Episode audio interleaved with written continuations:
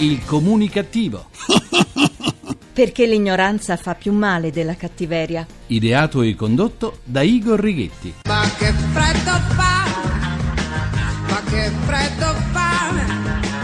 Eh sì, ma che freddo fa! Buona comunicazione, Italia infreddolita, paese dove nel 2012 ci sono state oltre 12.000 nascite in meno rispetto all'anno precedente dal vostro comunicativo di fiducia, Igor Righetti. Bentornati alla nostra terapia radiofonica di gruppo Fuori dal Coro numero 2173, dodicesima edizione. Domenica 1 dicembre si celebrerà la giornata mondiale contro l'AIDS, un virus, una malattia che non conosce confini e che dal 1981 ha ucciso oltre 25 milioni di persone, diventando una delle epidemie più distruttive che la storia ricordi. Per quanto in tempi recenti l'accesso alle terapie e ai farmaci antiretrovirali sia migliorato in molte regioni del mondo, l'epidemia di AIDS ha mietuto oltre 3 milioni di vittime durante un solo anno, il 2005, oltre la metà delle quali erano bambini. L'idea di una giornata mondiale contro l'AIDS ha avuto origine dal Summit mondiale dei ministri della sanità sanità sui programmi per la prevenzione dell'AIDS del 1988 ed è stata in seguito adottata da governi, organizzazioni internazionali e associazioni di tutto il mondo. Attualmente nel mondo più di 2 milioni di ragazzi tra i 10 e i 19 anni hanno l'HIV e molti di loro non ricevono cure e indicazioni adeguate per tenere sotto controllo la malattia. La denuncia viene dall'Organizzazione Mondiale della Sanità che sottolinea come il fallimento delle politiche adottate arrivate fin qui ha fatto sì che all'interno di questo gruppo la mortalità sia cresciuta del 50%,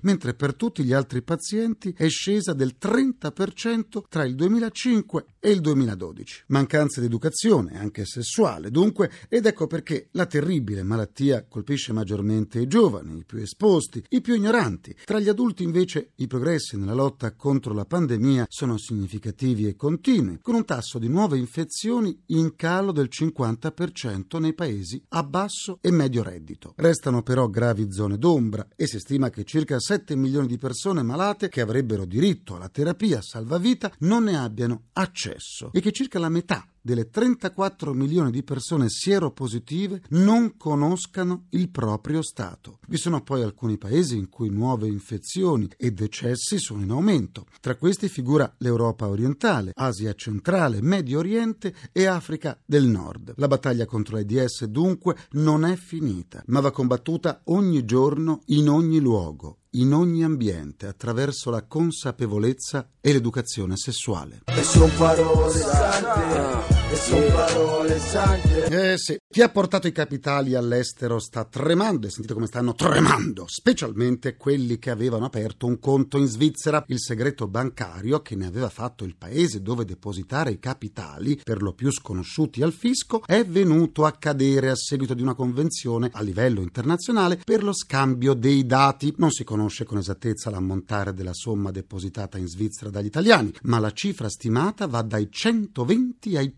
180 miliardi di euro si e si ore.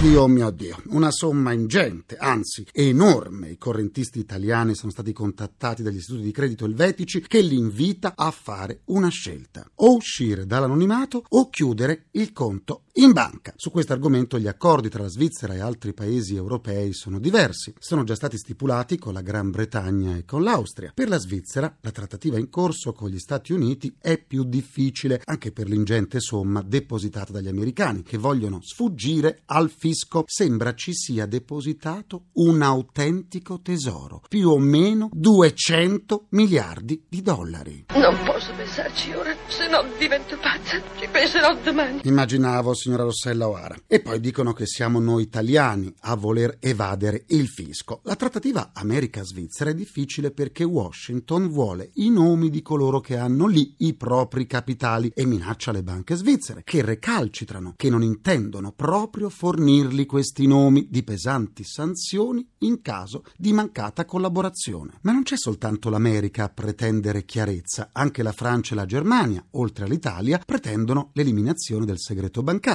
I paradisi fiscali dunque si allontanano sempre di più. L'Ocse sta portando avanti una dura battaglia contro l'evasione. È una battaglia dovuta, conseguenza della crisi economica mondiale che spinge a modificare le lotte all'evasione fiscale. Non soltanto, anche la lotta al terrorismo e ai suoi finanziamenti reclama chiarezza sui depositi bancari. Ed è per questi motivi che Berna ha elaborato una proposta di legge che introdurrà i reati fiscali come reati di riciclaggio, una proposta dall'iter lungo e complesso. Nel frattempo si muovono i governi europei. L'Italia ha scelto di percorrere la strada di rientro dei capitali esteri illeciti senza sconti sulle imposte evase, ma con la depenalizzazione del reato. Una proposta interessante per chi vede chiudersi le porte dell'anonimato elvetico.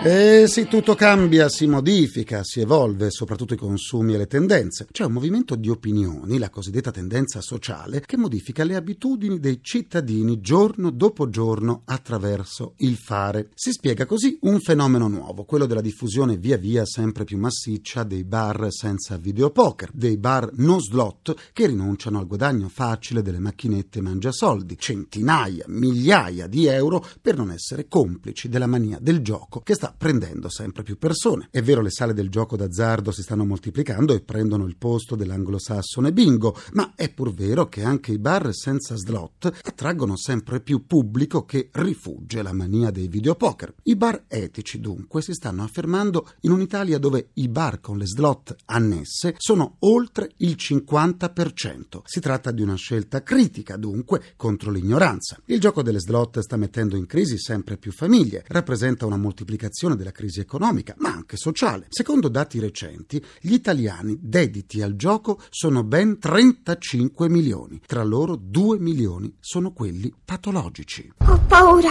ho paura, ho paura. Abbiamo capito che hai paura, bambina, sì. Cifre spaventose che parlano di un profondo disagio, anche morale. Le entrate tributarie derivanti dal gioco nei primi tre mesi del 2012 hanno superato i 10 miliardi di euro. Uno stato biscazziere il nostro, dunque. Repubblica basata sulla furbata incentivata. Eh già. È all'esame in Parlamento una proposta di legge per contrastare il gioco d'azzardo, merito dell'associazione No Slot, nata a Pavia, considerata la capitale delle slot, dove c'è una macchinetta ogni 110 abitanti. Ed è da lì che è partita l'iniziativa di frequentare bar senza slot per dimostrare che senza le infernali macchinette si vive meglio. Continuiamo la terapia. Dei danni provocati dal fumo sulla pelle del viso si è spesso parlato e oggi ne arriva una conferma dai risultati di una ricerca compiuta dai chirurghi plastici dell'Università di Cleveland. I medici specialisti hanno studiato gli effetti del fumo seguendo 79 coppie di gemelli di un'età media di 48 anni, di cui il 77% di sesso femminile. Tra i gemelli vi erano molti fumatori. Le foto che li ritraevano sono state studiate e comparate dai ricercatori che hanno poi fatto le loro valutazioni, seguendo punteggi e scale di riferimento. Ai gemelli era stato chiesto di compilare alcuni questionari sul loro stile di vita. La conclusione dello studio è stata che i fratelli che fumavano apparivano 5 anni più vecchi, e dico 5 anni più vecchi, rispetto a quelli che non fumavano, e più sigarette venivano accese, maggiori erano i segni sul loro viso. È stato anche accertato come i danni delle sigarette si concentrano soprattutto nel centro e nella parte inferiore del volto. Nei fumatori sono molto accentuati i cedimenti delle palpebre superiori, aumentano le borse sotto gli occhi, modello trolley, e risultano particolarmente profondi i solchi nasolabiali, vale a dire le rughe che vanno dai lati del naso agli angoli della bocca. Insomma, il fumo non soltanto danneggia gli organi interni come gola e polmoni, ma segna in modo accentuato il volto. Come scriveva Camus, dopo una certa età ognuno è responsabile della sua faccia.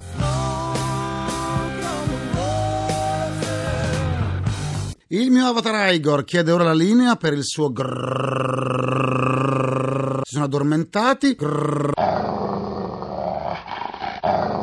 Ecco, si sono svegliati. GRC, giornale radio comunicativo.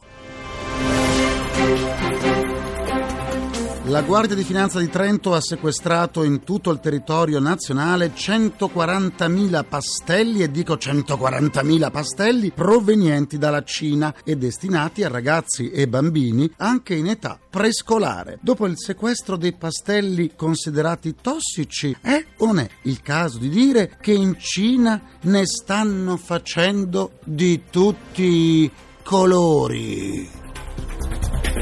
Eh. Restiamo in Cina. A Pechino sono stati smantellati causa inquinamento oltre 500 chioschi barbecue illegali all'aperto, i tradizionali ristorantini presenti nelle città cinesi dove vengono cucinati soprattutto spiedini di carne. La motivazione ufficiale della chiusura è la riduzione dello smog. Ma se fosse questo il vero motivo, perché sento puzza di bruciato? Eh già, perché? Per riascoltare le sedute del comunicativo andate sul sito ilcomunicativo.rai.it dove potrete anche scaricarle in podcast. Come sempre vi aspetto pure sulla pagina Facebook del comunicativo facebook.com slash il comunicativo. Adesso sentiamo l'opinione del direttore del quotidiano Il Tempo, Sarina Biraghi, che ci sta aspettando. I due punti del comunicativo. Buona comunicazione a tutti. Il fattore B resterà sulla scena politica italiana. Non basta il voto di decadenza da senatore per cancellare Silvio Berlusconi dall'attualità e lo dimostrano i dibattiti del giorno dopo, tutti incentrati su di lui e soprattutto tesi ad avere una risposta alla domanda clou. Cosa accadrà? Berlusconi che farà ora? Continuerà ad essere il protagonista? La risposta è sì, perché a Berlusconi succederà Berlusconi. Non che ci sia un figlio a prendere il suo posto, visto che in vent'anni, e questo è un vero neo, il Cavaliere non è riuscito a trovare il suo degno successore, ma resterà lui a capo di Forza Italia, non più partito di governo ma di lotta. E lui sa come parlare al suo popolo perché ha un rapporto speciale con l'elettorato, parla da pari a pari. Del resto ha già aperto la sua campagna elettorale e malgrado il velo di amarezza e di delusione durante il comizio di via del plebiscito mentre il Senato votava la decadenza, Berlusconi ha fatto capire che userà nuovi argomenti, ovvero non più la giustizia ma l'economia per conquistare e riconquistare gli elettori. Parlerà quindi dei problemi del Paese, non avendo votato la legge di stabilità, smarcandosi dalla scelta di austerità del governo e spezzando l'occhio al populismo populismo, usando due argomenti, in particolare euro e debito pubblico, ovvero il linguaggio anti-europeista, quello contro il troppo rigorismo e i compiti a casa assegnati dalla Merkel, un linguaggio che tanto piace ai suoi diretti concorrenti, Grillo e Renzi. Peraltro ai due leader extraparlamentari a cui Silvio si unisce da fuori il palazzo per guidare i propri elettori. E se la sinistra è preoccupata e cauta perché sa, dopo aver fatto fuori, grazie alle sentenze, l'avversario degli ultimi vent'anni, che il potere giudiziario è più forte forte della politica e che quindi può colpire chiunque, Matteo Renzi è costretto a decidere fin dopo le primarie dell'8 dicembre se restare a fare il segretario del PD e lasciar navigare la barca di Letta e delle larghe intese in vista del semestre europeo o continuare il suo pressing per mandare la medesima barca alla deriva, assumendosene la responsabilità davanti a tutti gli italiani. Certo, il semestre europeo è un'occasione straordinaria che non dovrebbe essere offuscata dalle beghe di partito, ma è certo che anticipare i tempi è quello che preferirebbe fare Renzi, ma in fondo anche Berlusconi per evitare che tra qualche mese, quando la sentenza Mediaset si tradurrà in servizi sociali, si disperda qualche consenso. Anche perché non va sottovalutato il nuovo centrodestra che, malgrado i piccoli leader, potrebbe far disperdere un po' di voti. Da qui l'operazione Club Forza Italia che si tradurrà in una festa proprio l'8 dicembre, giusto per offuscare la vittoria delle primarie a Renzi. E con tutto questo è calato il sipario sul Cavaliere? Nessuno può pensare o far finta che nulla nulla sia accaduto in questi giorni, niente sarà come prima, ma Silvio Berlusconi non è morto, è vivo e lotta insieme a Forza Italia. Buona comunicazione a tutti.